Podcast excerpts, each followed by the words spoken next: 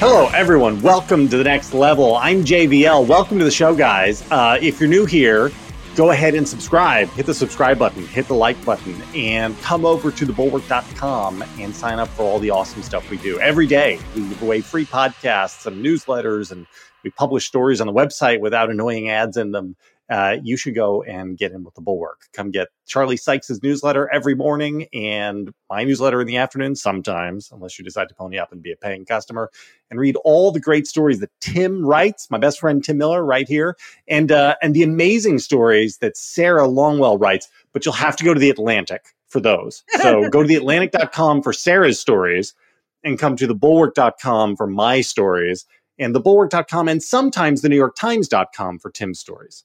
Thank you, guys. I'm so happy to be here with you guys. This is so nice. I've literally have a piece sitting uh, in his inbox.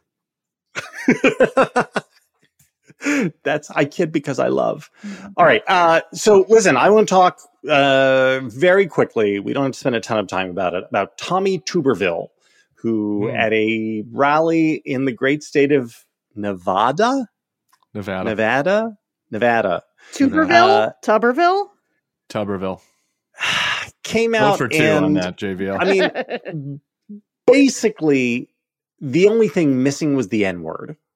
Like this is not as uh, as our our colleague Ted Johnson, who's going to write a piece about this, said.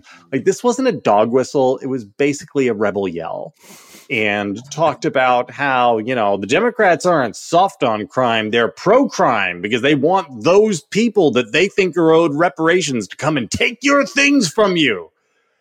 And uh, the thing that brought me up short about this was the crowd reaction because Woo! the pop the pop that he got off of this was as as I said in my newsletter is as if Skynyrd had come out on stage and said we're doing Freebird we're doing Freebird and uh, the people went crazy for it I think mm. if this had happened at the American Enterprise Institute if the senator the the the junior senator from the state of Alabama had said something like that at AEI they might have sort of looked down or looked away or pretended, you know, they had missed that thing.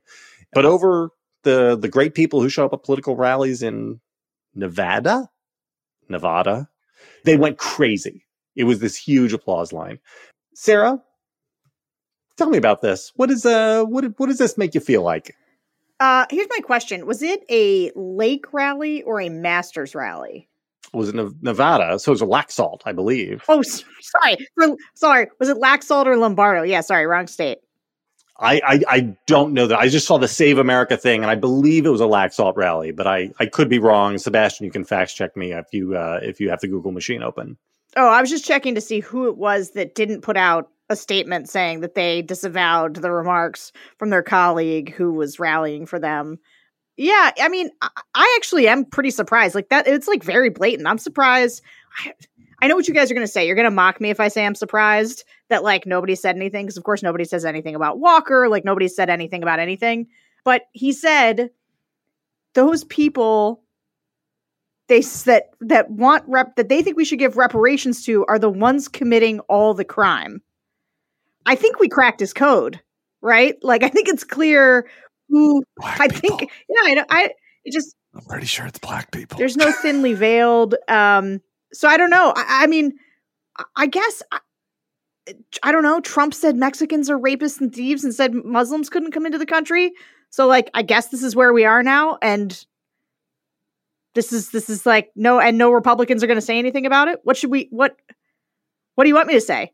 Tim well, this is where we are now. Is what I, right? yeah. I mean, this is that's absolutely where we are now. Um, I you would think, I, I it does make me feel bad. Uh, before I get into the mocking side of it, for like all of his players. You remember Tommy Tuberville was a football coach. I thought that too. Like he must. This is a guy who knows a lot of black people, right? Did he coach any African American kids? And thinking about it, speaking of thieves, uh, all of the players that worked for him got paid nothing actually. Speaking of hmm. reparations and thieves well he made multi multi millions of dollars as a head football coach as part of the ncaa cartel so i'm sure he cared about their education. Yeah very deeply. Yeah he cared very deeply about their you know making sure they were educated. I'm sure you know helped them get jobs fucking bullshit. So uh yeah i mean there definitely was a thief and thief in that situation. I, I don't um I, the the crowd reaction though, JV, I think is is really where you where you hit on it, and and that comes back to this element of the bottom up and what is wanted, right? And why Trump rose to the top originally, and what the appeal was. Like, you know, it was a very Trumpian kind of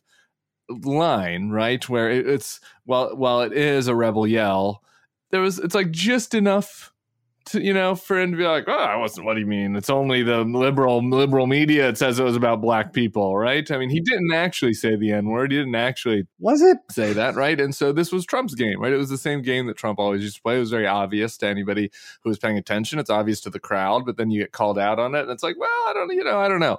But but this has. So I was in Arizona last week, uh, which maybe we get this mixed up. Uh, Sarah, um, it, and that by the way, that was a rally for both Laxalt and Lombardo. Lombardo is one of the good Republicans. Well, that's um, that's what I was going to ask. That's why I asked because Lombardo is supposed to be Mr. Normie. Yeah. Um, the uh, but I was in Arizona and um, at this uh, at this Lake Masters event, and and it's similar, right? Like the crowd reactions are very telling. You know what what the folks there want, and and like the biggest re- yeah scream at the event that I was at was when Kari Lake said that, uh, that we got to put that old bat Mitch McConnell out to pasture. They were not, which I wrote about. And I, I mixed metaphor. I don't know. Maybe she didn't say pastor. She did say old bat. uh, we got to get rid of that old bat, Mitch McConnell. Um, and uh, but uh, forgive me, she's running for which office? Governor. Um, governor. Yeah. Oh, Oh, yeah, oh, governor. Very, was, and so the governor of Arizona has some power over what the Senate minority or majority leader. Okay. Well, she, okay. she's got a lot of. She's she thinks she's going to have a lot of powers. Um, uh, you know, there was the scream, which I wrote about in, in my Cruz article yesterday for the Bulwark about uh, you know how someone in the crowd is screaming out two thousand mules, two thousand, and then Ted Cruz like nonsensically goes like, "Yeah, text two thousand mules," and everybody's like, "Whoa, ah, he said it, he said it." 2000 mules right? And, and so like this is the material that is that is firing up firing up the crowd. And it goes to you know just sort of this fundamental discussion of where you know the poison fruit is in the party. And you know it's going to tie into the other things we're, we're, we're talking about. So i uh i, I wanted to smush together here that uh tulsi gabbard aloha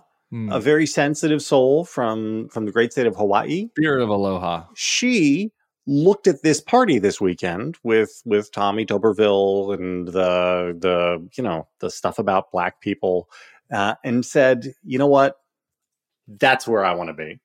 And so she has left the mm. Democratic Party and is is over, I guess, formally or semi-formally going to align herself with uh, the Tommy Tubervilles and Kari Lakes of the world. Interestingly, in that thread talks about the, the Democrats' anti-white racism as one of the re- reasons. Yeah, and uh, really, and I'm sure she's very broken up about that.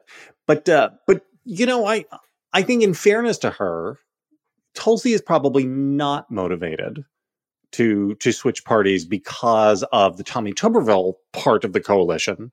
I think she's probably more interested in the Elon Musk part of the coalition, which is sucking up to Putin. Is that fair? Because this is now literally this is the Russian this is the Republican voting coalition. Racists, authoritarians, and Putin lovers slash apologists. And that's the new fusionism. Did you guys see that Viktor Orban tweeted like he tweeted he he got a Twitter handle and tweeted his first tweet to say, "Where is my friend Donald Trump?" with an emoji or like a clip of John Travolta in Pulp mm. Fiction, mm. you know, like looking around, like you've seen that GIF. Uh, mm-hmm. Whereas, like, and there's just something about that that's so wild. Like, it's just an authoritarian asking why are authoritarians not allowed on Twitter, and like that's just like a joke and a meme. And this is why nothing matters. Like the racism. Remember when Donald Trump said that uh, Cori Bush and AOC and they should all go back to where they came mm. from? Mm. Like. Mm like like this is this is why I think we should be shocked and horrified by this. There is no doubt in what he's saying. But it's also been a feature now. And I think that Tulsi Gabbard, like I actually thought where you were gonna say you say you said she was like coming for the Elon Musk part of the coalition. I thought you were gonna say she's coming for the voters. Because like this is where she can find a real support system, right? Like this is where she can bask in the love of an audience that is here for her particular yes. brand of nonsense, which is basically Tucker Carlson's audience, and that's well, she's coming for for Glenn Greenwald's money. I mean, that's that's what it is, right? She's looking at Glenn Greenwald and saying, "Ooh, yoink." Yeah, but as best I can tell, there is right? endless boomer cash for these like former Democrats who are willing to uh, you know, say that they uh, obviously disavow the Democratic Party for all of the reasons. The anti-white racism. Right. And but here's the thing, right? So like this is uh so we, I think, on this particular podcast, look at the Democrats and think, yeah, so Tulsi Gabbard wants to be in the Republican Party because they've lost their minds.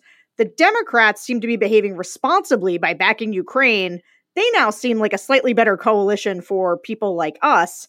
And this is the co- this is a great sort that is happening right? Like liz cheney wants to be on the pro democracy side now which is why she's endorsed a number of democratic candidates and is opposing a bunch of republican candidates. And tulsi gabbard is like no no no my home is with tucker and his audience. Those are my people uh, because they love Assad like I love Assad. They love dictators and Putin like I love dictators and Putin. And that's the yeah. thing we're witnessing in real time. It's literal anti-Americanism. This is I'm this is you know to, to go way back to the before times. One of the things that conservatives used to say is there was a Jeane Kirkpatrick line about this, right? Uh, you know, these people, why do they hate America? You know, the the left is just anti-American. This was like a big applause line on on the right. And now that's real but it's flipped around the other side. And what it is is you have a whole bunch of conservatives who just hate America. They are on the side of Viktor Orban and not Joe Biden. They are on the side of Vladimir Putin and not the American oh, military. Oh, we're so innocent because we're so innocent. What they hate is the idea of what America is now. They don't like America as it is, right? They are they are against it, not into it.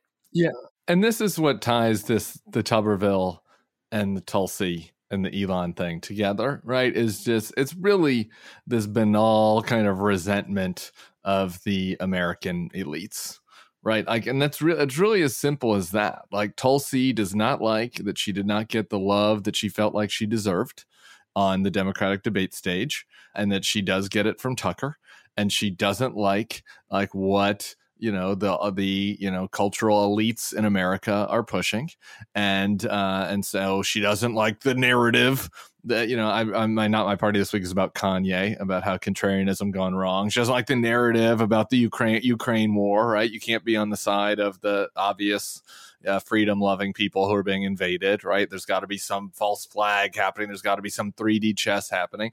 And that's the same thing as Tuberville, right? Like it is tied into this, right? The elites talking about, oh, we need to be concerned about racism, right? So, you know, they're they're flirting with reparations. So now I can I I, I need to be able to talk about the anti PC reality of the fact that it's the criminals that want reparations, right? Like it, the anti conventional wisdom, anti PC contrarianism is what really unites these folks. Like when you said it's fusionism, that implies that like there is this deep, you know, isolationist racist ideological bent and it's like the libertarians and the social conservatives coming together you know to work together in a coalition. It's not that right? As all of these people that like their whole ideology is that uh you know whatever the uh, uh, the media conventional wisdom is is wrong and it's bad and i'm gonna and i'm gonna go the other way. And you know i can understand that honestly for a certain segment of america right? If you are like 18 year old boy in all boys schools. Yeah, or you know, you've been left behind by globalization, or you know, you're in an industry which has been outsourced.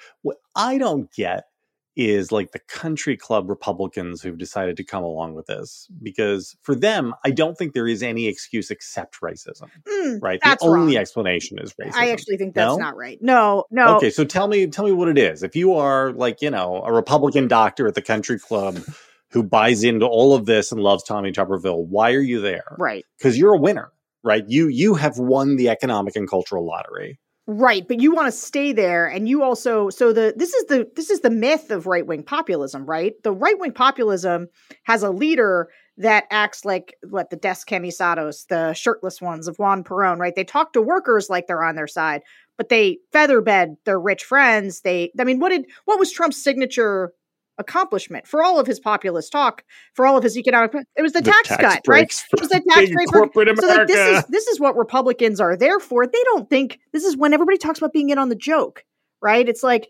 yeah, like Tucker's a sideshow. It's not real. If you even if you talk to Tucker's producers, I guarantee you they would be like, this is all like a, it's just a joke. It's like a big joke.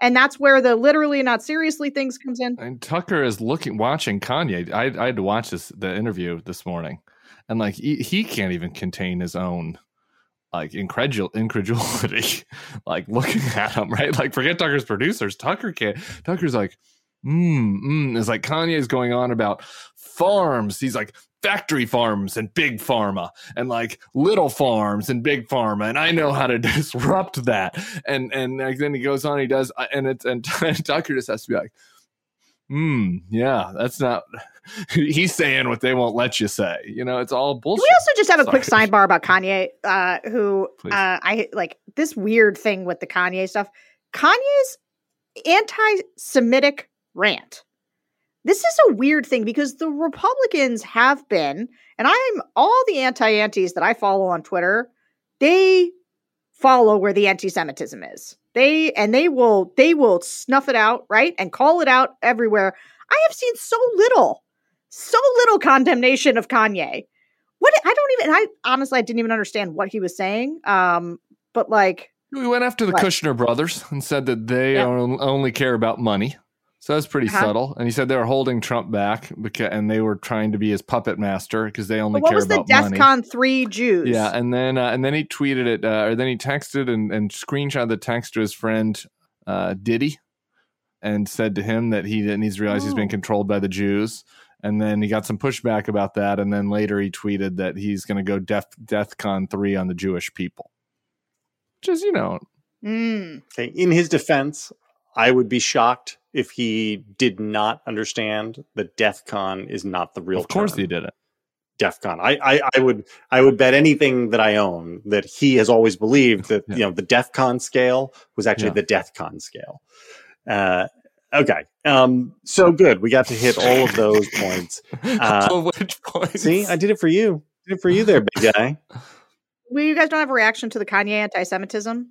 Why isn't this like a career ender. Career ender with who? No, no, no. I, and this is what my not my party is about. I don't even understand the question. The, the, that that phrase is obsolete, Sarah. There is no such thing as a career ender anymore, mm. right? You just have to switch careers. This is what Tulsi.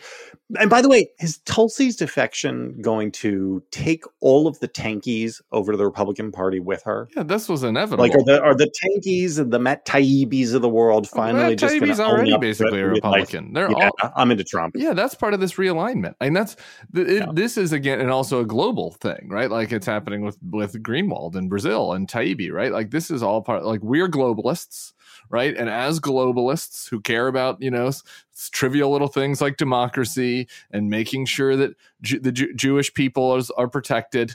Um, uh, you know, that is now a group of people that is moving into the Democratic coalition because they actually, you know, want to do something and help the help the Ukrainians.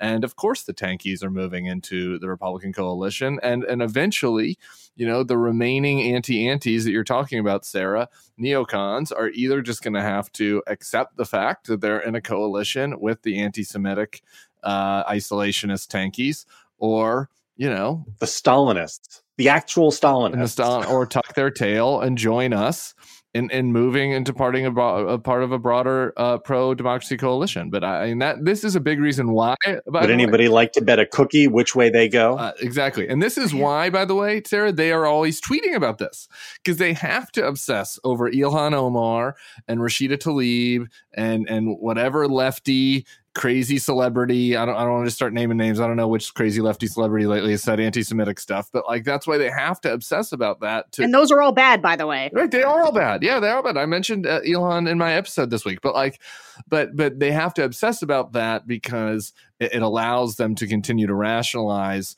the fact that they right. are in the in the isolationist tanky coalition now. Okay, JVL, just one one last thing. Okay, just Dale. I'm trying to move on to your subject, Sarah. I know, I know, I know. But Ben Shapiro is one of the people who like wants to call out anti-Semitism where he finds it. But he dispatched, you know, Candace Owens, who works at the Daily Wire, who, by the way, the fact that Ben Shapiro remains sort of like has mainstream credibility while he has Candace Owens just like on staff without uh, like everybody just lets that happen. Here's what she said about Kanye's remarks. If you were an honest person, you did not think this tweet was anti Semitic. Insane. Okay. You did not think that he wrote this tweet because he hates or wants to genocide Jewish people. This is not the beginning of a Holocaust. Well, I'm glad that Kanye is not starting a Holocaust to genocide. I don't that know. the infinitive I form know. of genocide? Uh, I, I am an honest person. I don't think that Kanye wants to genocide the Jewish people necessarily, but still, a rule of threes. You know, start- I think I think it's pretty clear what he is doing. But yeah, no, Candace is fine. Uh, she's platformed by by Shapiro. And, and Ladies has- and gentlemen, Candace Owens, your 2040 Republican presidential nominee. 2040, 2028, Sarah, in your focus groups, who gets mentioned more in your focus groups as a possible 2024 candidate after Trump and DeSantis between Candace Owens, Mike Pence, and Ted Cruz? Mike Pence or Candace Owens? I said Candace Owens, not even close. Yeah, it's not even close. She gets men- though. I I just know this because I watched one of them with you. I Yeah. forget which one, and, and you asked us that question. She got mentioned out of the blue. It Yeah. wasn't like you're prompting people. No, and the worst part is if, if somebody does mention her, the other people in the group go, Ooh, yeah, she'd be great. Love that. And wouldn't she, though? Uh, all right. So, Sarah, on Monday night, your boy toy, Tim Ryan, had his first and only showdown with uh, JD Vance. And how do you think it went? Would you like to start with the, the homicide? Or do you want to work that in as we go? Yeah, so I Jim has a piece, our colleague Jim Swift has a piece in which he gives Ryan kind of like a middling grade.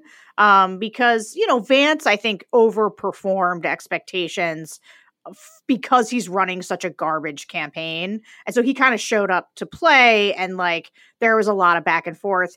But I do think in our social media world, like you do have to judge it by the follow on the next day. And the fact that that clip of Tim Ryan just like cucking JD Vance with the ass kisser remark that Donald Trump, where Donald Trump, what you know, said, you know, this guy, he's holding a rally for JD Vance, which by the way, this is on the heels of him calling him JP Mandel at a different rally. Uh, and, and so he says, this guy's calling me up, kissing my ass, whatever. So he totally, and so he like emasculates him in front of the crowd and then you know, calls JD Vance back up at some point and he has to like pretend like, oh yeah, this is just great. We're just buds. He's just embarrassing me uh, horribly right now.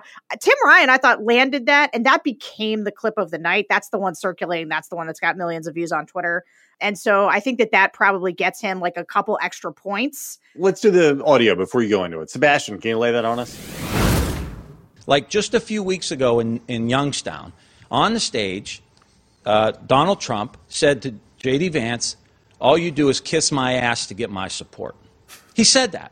That's bad because that means J.D. Vance is going to do whatever he wants. Mitch McConnell's given him 40 million. He's going to do what he wants. And Peter Thiel gave him a 15 million. He's going to do what he wants. And here's the thing that's most troubling about this lack of courage is that after Trump took J.D. Vance's dignity from him on the stage in Youngstown. J.D. Vance got back up on stage and said, started shaking his hand, take a picture, saying, Hey, aren't we having a great time here tonight? I don't know anybody I grew up with. I don't know anybody I went to high school with that would allow somebody to take their dignity like that and then get back up on stage. We need leaders who have courage to take on their own party. And I've proven that.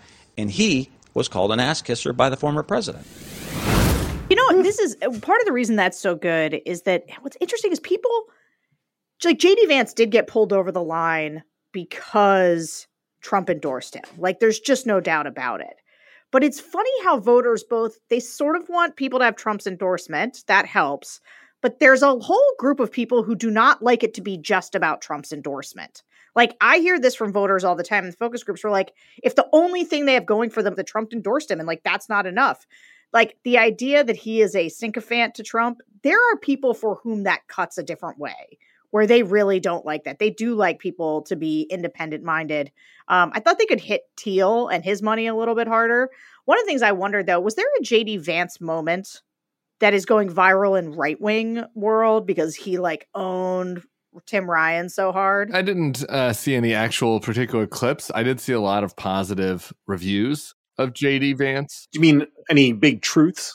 I mean, are there any big truths going around? Yeah, I wasn't on Truth, but I did see on Twitter. I, I you know, I I've suffered through uh, conservative Twitter, uh, and so Yeah. I, you know, some of the folks I was following were just sort of tweeting gen- general positive views about uh, about JD Vance's performance, which I think speaks to what Jim kind of wrote about, which why I kind of have to take a different view of Sarah on this is that like JD came across as normal. He rebutted a lot of Tim Ryan stuff. You know, he didn't kind of go down crazy. He doesn't sound like Herschel Walker, right? Like the bar is so low that if you're calling him an extremist, right, you're saying this, and then he talks, you're like, actually, I don't know. This guy seems like kind of normal. Like, what are they talking about that he's so far out there? I think the JD Vance had that going for him. Um, uh, he had a uh, he did have a retort on the the, t- the abortion issue. I think the abortion issue kind of cut both ways for him. Uh, he weirdly endorsed Graham's 15 week federal ban, but then said, and I think we could go even further than that, you know, which I which I don't think is a popular view in Ohio. Uh, but he also the ten year old girl story that had gone viral. Uh, that the girl had to go to Indiana to get the abortion who was raped. He turned that into an illegal immigration thing, which all the cons get get all you know start rubbing their nipples over um, because it was an illegal immigrant that did it. So I think they were pretty happy Ooh. about that clip. I don't know. I just I kind of land in the in the Jim thing. Uh, the problem with the I, I mean, I loved the Tim Ryan, you know, talking about how JD Vance has no dignity because JD Vance does have no dignity. That appeals to me. I was already opposing JD Vance, though, right? In a state that Donald Trump won by eight points, like, does that land with enough people? Uh, you know, I, I, hear what you're saying, Sarah. There's some that don't like that, but does that land with enough people to move for him? I, I you know, I, I would have the opium fraudster clip. I really did like as well. Um, that had JD started this nonprofit that was supposedly helping the opioid crisis, but he like put a a guy from Purdue Pharma at the head of it, and then didn't actually do anything. I, I think that's pretty compelling, and that's like kind of more compelling to me than the Trump stuff. But um, I don't know. You know, I, I think that it, it's Ohio is just such a challenge. Um, Here's why this race is so hard to call because the question is just can Vance hold on? Right. The question is, is he going to lose just five points off of Trump's margin from from 2020, or is he going to lose like all eight? And that's hard, right? Because the, the question isn't, is he winning the campaign or losing the campaign? He's clearly losing. The question is just, is he losing by a small enough margin that he'll be able to coast in? The thing about Ohio is that I think it's Trump plus eight. I'm not sure it's entirely R plus eight. I mean, Sherrod Brown in 2018 was plus six. Tim Ryan is running a Sherrod Brown campaign. Now it's different.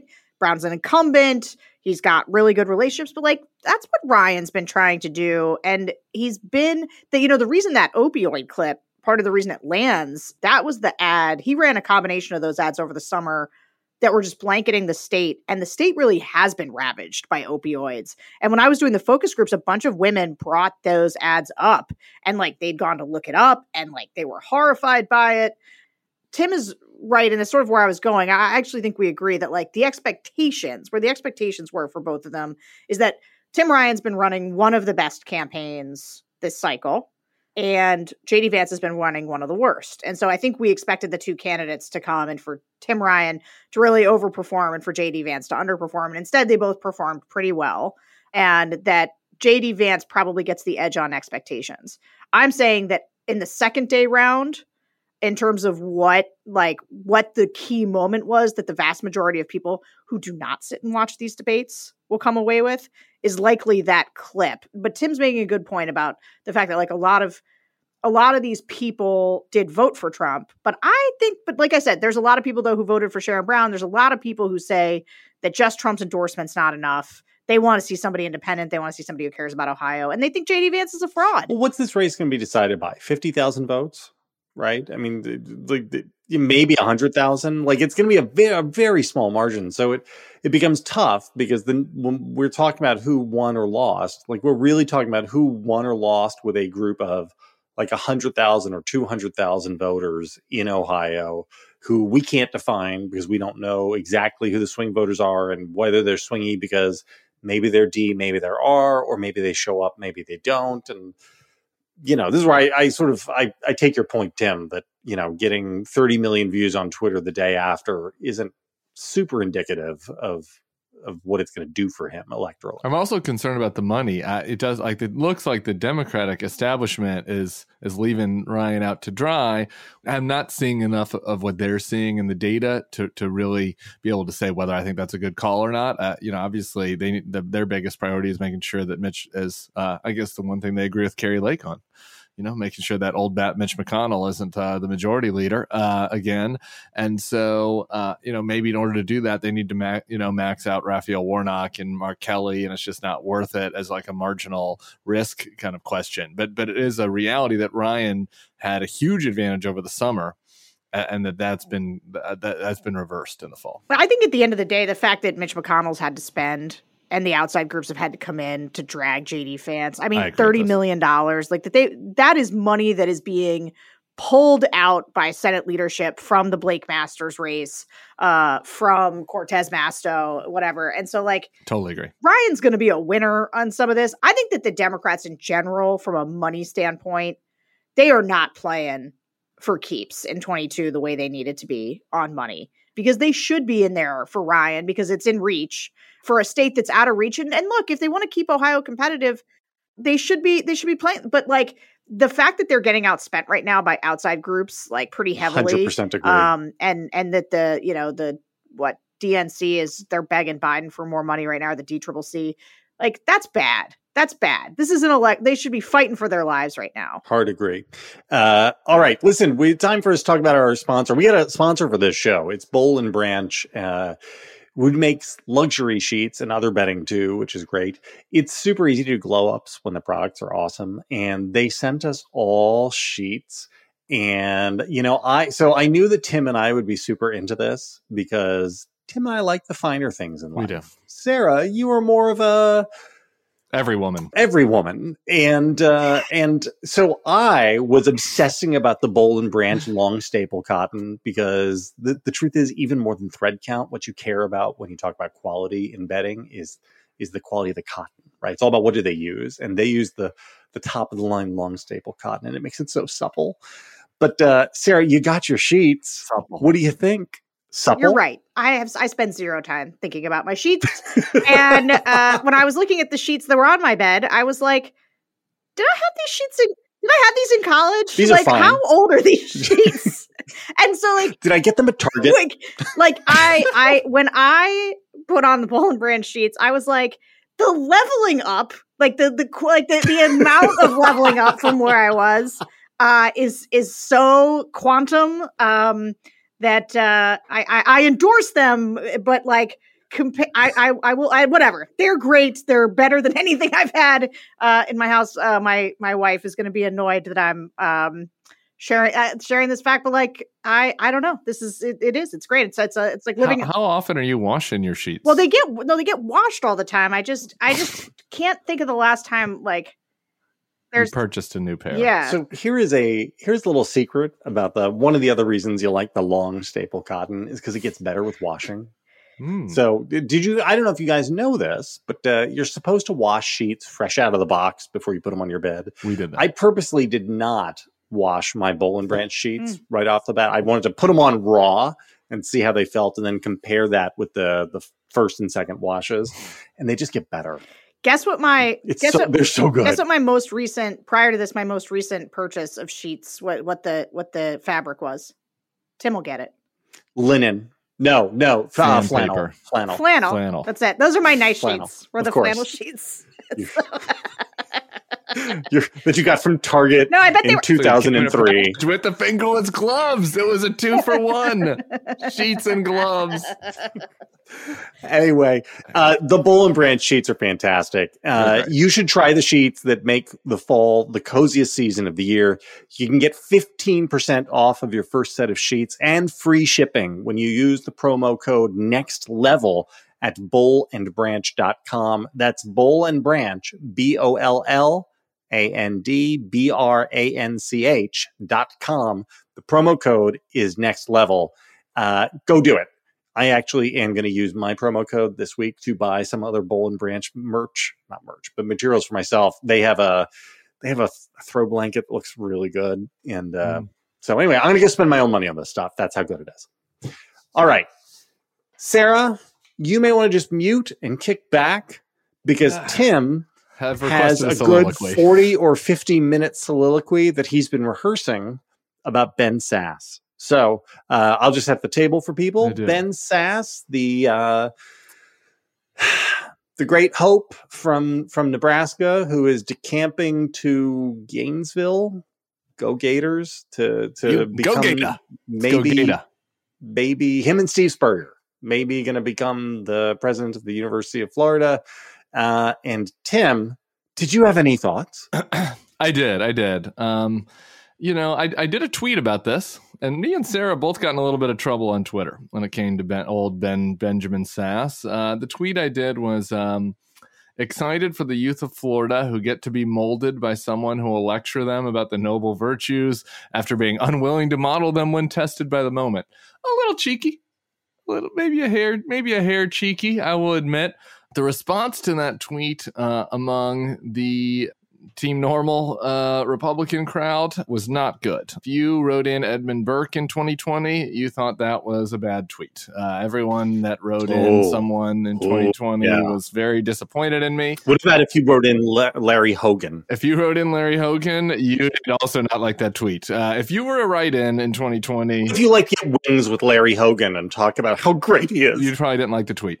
So uh, our friend Jonah Goldberg, love Jonah, uh, went uh, on about this for about twenty something minutes on his podcast, um, and uh, included a comment that uh, I was purer than now, was crazy, snarky, foolish. Sign I'm too deep in the bunker. And uh, Yeah. this the the gist of this kind of argument that he was making, and others, many others, don't just pick on Jonah, many others on Twitter who who criticized me, the National Review crowd, etc., uh, was you know the sense that uh, those of us who you know are dem- are demanding that the party be burnt down, you know, demanding purity, demanding everybody do exactly like Liz Cheney does, uh, has to have this invincible confidence that that's the only right way to behave, uh, and that it's ridiculous to tear down somebody like Ben Sasse who, who did the right thing a few times in there and was better than ninety percent of the party, and, and there's something to be said for that. There's something to be said for it, but the the gist is like the gist of their argument is as best i can tell and and you know they can now have another podcast they want just to, to correct me. But is that like we don't really know the best way forward with the republican party right? And like it's not right to defame somebody that had good intentions but maybe had a different strategy. I think that jonah is you know essentially arguing that essentially maybe the right decision is to stay within the party to stay within the apparatus long enough to survive so you can do good things you can reform the party. The party can't be burnt down. It's good to have two good parties. We should have people on the inside who, who should reform it. Um, there's value to being a closet normal as, as he called it. I, I obviously disagree with that. We disagree with that. But the thing that i the thing that really annoyed me about all of this is that like even if you are of that view, right, that the right thing to do is stick around the party and fight for the soul of the Republican Party against these MAGAs, then like, shouldn't you also be pissed at Ben Sasse? Like, didn't Ben Sasse let those people down too? Like, if you look at what Ben Sasse did for the last however many years since Trump came along, seven years. I mean, he he was a, a, a great critic of him. I loved him. All of my friends used to snark about his book, uh, and they would text me, and I would defend Ben Sasse. He was like one of the few people speaking out against Trump. Then he decided he wanted to run again. He neutered himself. He got off Twitter. He decided to stop criticizing Trump. He didn't vote for the first impeachment. He did support Trump's un- illegal, unconstitutional diversion of money to build the stupid wall. Okay. Then he got Trump's endorsement during his reelection run. Then he, as far as everyone knew, supported Trump during Trump's reelection in 2020, revealed after the election, after the election, this is pretty bold, that he voted for Mike Pence. okay. So then he did vote to convict Trump. That was good. And then less than two is that better than voting for Edmund Burke? yeah, okay, yeah, uh, better or worse, I don't know. But then now, less than two years. Mike Pence is alive. That's true. That's true. He, has a chance, conceivably, to have won, uh, where Edmund Burke didn't. now here we are, less than two years into a six-year term. He quit. So I just don't know. Like the guy that wrote a book, "The Vanishing American Adult." Like, what does this guy want for that performance? Like, do you want a participation trophy? Do you want to be acknowledged that you did one or two good votes? Like that's okay, I guess. I, he did some okay things. I'm willing to acknowledge that, but he's now quitting retiring to Florida, where we all know what he's going to do. He's going to go sit in the ivory tower in Gainesville. I don't know. Do they make ivory in Gainesville? Whatever. Sit in the sit in the redneck ivory tower in Gainesville and stay above all of the everything. Not engage. He's not going to be engaged in 2024 when Trump wins again. He's not going to try to primary Trump like we all hoped that he did. He's not going to speak out against him. He's not going to campaign against him. He's going to do nothing. He's st- he's quitting when he still has four years left and he's going to be replaced by somebody obviously Trumpier. So I just I I don't know how unless unless you're a Trumper, you can be happy with this decision by Ben Sasse unless what you really just don't want to do is you just don't want to rock the boat, right? You just want to be above it all and not actually like engage in the fight that we're in right now. And if you don't think that we're in a very important fight and that's not that big of a deal if Trump wins again in 2024 and like, you know, the Republican Party, like whoever replaces him is fine, then okay, then Ben Sasse is doing a fine thing. But if you think that we have a real threat here, like, don't you want more out of like one of the eight good people left in there besides doing one vote and not using any of his political capital to try to get other senators to vote to convict him? I like it's just an utter disappointment for somebody that just likes to lecture people about adversity and how we need to train our kids to be able to overcome adversity. Has he engaged in, in adversity? Did he try to overcome any adversity? No. Um Am I wrong here? Sarah? No, I don't think you're wrong. I like, is there a more you. generous view of Ben Sasse than that? I think that my more generous interpretation, not quite of Sasse, but of the people defending Sasse, are that Sasse leaving the field, like what is left? So Ron DeSantis is this is what my piece that's in JVL's inbox is about, right? Ron DeSantis is campaigning with Doug Mastriano, who was at January 6th, who denies the election. Glenn Youngkin is campaigning with Kari Lake, uh, who said that she wouldn't certify the 2020 election, anti vaccine conspiracy theorist, lunatic. The reason that they're defensive of him is because Sasse is making the same choice that those people are, right? The, the people who are mad at you have also made that sort of similar choice is like i'm going to go find a space where we can talk about conservative ideas and philosophy and it will be entirely disassociated with the political vessel that used to help those ideas sort of materialize practically. Those things are now separated and so you know, like one of the things I was thinking about Ben Sasse is like, who is AEI going to invite to conferences now? right? Like the thing about Ben Sasse is that he was like this Ben and Ben and Mitch thinking of a panel. Uh, that's right. I mean, you know, he's the kind of guy that would get invited to things still because he was like a safe, good conservative. He had not con- he had he had spoken up about Trump, but he hadn't gone full Liz Cheney, and which is where most of these people are, right? Because what what they hate about us that people read us is we do something very specific. Is that is that what they hate? what what what we say is that what they hate is that we say that the Republican we do a threat assessment that the Republican Party is sufficiently dangerous at this point and is not in a place to be reformed.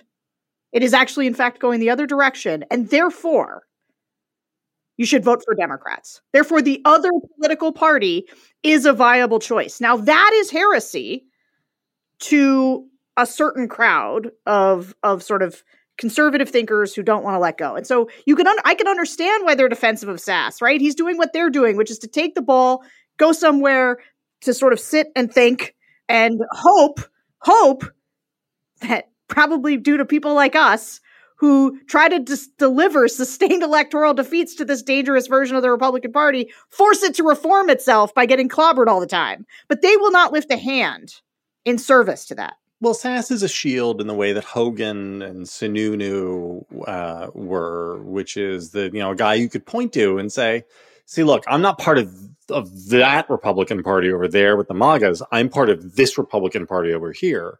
And as these guys keep dropping, it becomes harder. Like, who do you point to? Because those those guys over there don't exist anymore. They're extinct. I disagree with you taking on Larry Hogan has not done what these other guys have done. So no, so, I'm saying that know, he, even, he, he is a Republican figure who no longer exists because he, he's leaving, and so you can't. But they don't really like Larry Hogan. They don't. That's the thing. Like they they think Larry Hogan is too is too Liz Cheney. You know, like Sununu. Sununu is actively endorsing this guy Bolduc yeah. in New Hampshire. And uh, this is what I mean about like the good Republicans, right? They are all endorsing the bad Republicans. And there's one fundamental flaw in this sort of philosophy, which is that they think that the Youngkins and the DeSantises that they will be halfway points that drag the party back to sanity. And what they realize is that all the momentum's going the other way. That Youngkin and Sununu and DeSantis are all trying. The tide is still coming That's in. That's right. They are all moving toward the more radicalized side of it. Of course they realize that, but this is my thing about Sasse, though.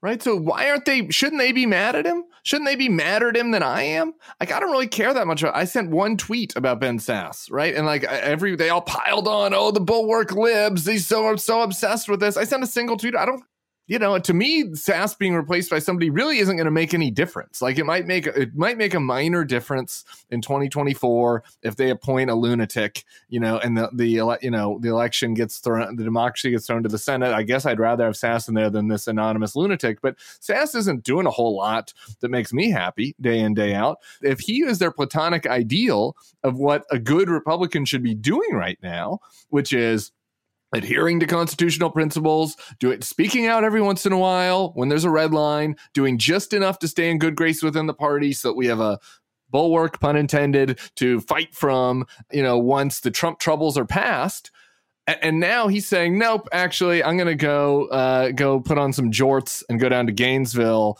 and like talk about you know Cicero. Like, I should I shouldn't they be pissed at him? Like, like I, that's what I that's what I don't get. Like, why isn't it? No, because they're the everybody's the same, right? Like, there's no difference, really. Yeah, we're mad at him because we know Ben Sasse knows what's happening right now. Like this is he's an actual person who's like a constitutional scholar. Uh he has as you point Obviously. out like his book uh, is about raising good citizens to be leaders. Like that is that's the reason that the Sasse thing. I I I am a big fan of yeah. of Ben Sasse or, or or have been, but it is precisely because we had high expectations of him that he is so disappointing and they would they will glibly say we are disappointed because he's not shouting like Liz Cheney and the rest of us and we're saying yeah kind of like he if he understands this yeah. and he understands the needs of this moment i mean if he thinks that what's happening right now to the republican party is not that big a deal like if, if that's how these guys feel that it's like a blip and it's not that serious and we can then okay fine our assessment has just been this whole time that actually what's happening is deeply dangerous. And we felt like the coup should have been a moment in which people said, you know what? This is actually a real problem. But if people are, I'm facing adversity. Yeah. We're, I'm facing adversity. I'm in the Senate. They're storm. No, JVL, they're storming the fucking Capitol. Right, the I, whole point of this book is you got to make your kids go work with their hands and and and suffer through deprivation, so that when they face adversity as adults, they can overcome it. Well, the Capitol was stormed while he was in there, so he was facing adversity and he's walking away from it. He did one vote. That's fine. Okay, that was a fine vote, but but there's more vote. left to be done done. This guy is a good vote. It was the right vote, but there's still more left to be done. This guy is still around, and it's like, oh, well, what do you what do you want for him to do? Campaign for Democrat? I don't look. Well, look what Kinzinger did today. He endorsed some Democrats and some of these switch parties. Yeah, he, yeah. He I, I, I, actually don't know if I care about that, but what I do care about is why can't you answer the question of of who are you? Why can't we support the person running against Mark Finchem? In Arizona. Like, is that really too much of a question to ask yeah. for the closet normals? To just say to just say that in the Arizona Secretaries of State race. No, I'm sorry, Tim. Joe Biden did a constitutionally dubious student loan forgiveness action. And so therefore both sides are equally bad. That's true. That's a good point. Yeah. There you go. You know what? This is the New York Times pitch bot had a, a funny line about this. Yeah, you know, whether it is Donald Trump saying he wanted to grab women by the pussy or Joe Biden saying that he loved his son and wished that he would get help, both sides have a problem with secret tapes. Right? I mean, this is. This, I actually want to defend Sasse though for like a second and a half. Is that okay? Yeah, please. Fine. I had I did so it for years. The, uh, I I think he'll be actually a quite good university president. Sure, uh, same. I, I think he'll be quite good for the institution. Watching the students protesting Sasse as he did his little town hall in Gainesville suggested to me that this is why we can't have nice things. Yeah, so because annoying. I can see all sorts of like again reasonable objections to Ben Sasse. Just rewind the tape 15 minutes and listen to what Tim just said, right? But instead, it's like once upon a time he was against gay marriage and his words are violence and what like these are the stupidest most brain dead objections to the guy. And uh also you know like if you care about the university ron desantis down there uh trying to throw his weight around and screw with academic freedom. I only can only assume that desantis has blessed this move which is why sasse is is there and so this would be good if you are a member of faculty there. You would like a guy on the inside like Sasse in the position of power to try to defend academic freedom and keep the campus from, you know, like knuckling under to the budding authoritarian in Tallahassee. Anyway, so I just look at this and I'm just like, this student response is why. Who cares though? Who cares? Some students protested. Some 19 year old students protested. Who cares? Like, honestly, like, who gives a shit? Like, isn't that great? Uh, whatever? They're engaging in political discourse, and maybe when they get a little older, they won't be so rash. At the stupidest possible level. Okay, I'm just saying so? that, that that bugs me. I look at that and I think this is you know, like okay, it would be nicer to have Ben Sasse in the Senate, like you know, acting like a like a, a tough guy and standing up for democracy, but he's not going to do what that. What do you want so the Florida students to do? Like, Welcome Ben Sasse. Woo! I don't know. Like they should be in favor like, of it. them to do? Either they should be in favor of it, or if they're going to object to it, they should object to it on serious grounds. That's what I want. Pick pick one. Okay. I don't even have a preference. Pick one. Support the idea of Sasse as your university president which by the way, I'm sorry, if you're a college student, you care who the president of your college is, then your priorities are fucked up. Yeah, you should be getting high. This should have no bearing on your actual life. You should exactly. You should be out there doing Molly and refusing to study for organic chemistry, as is your God given. This right. is what we should be talking uh, about. Is JVL's terrible position on weed?